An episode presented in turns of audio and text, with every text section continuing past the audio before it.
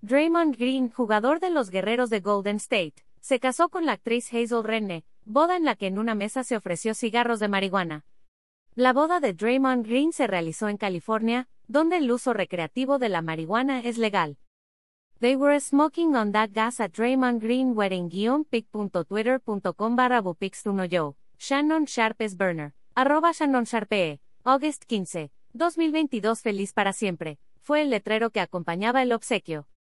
Entre los invitados a su boda estuvieron LeBron James.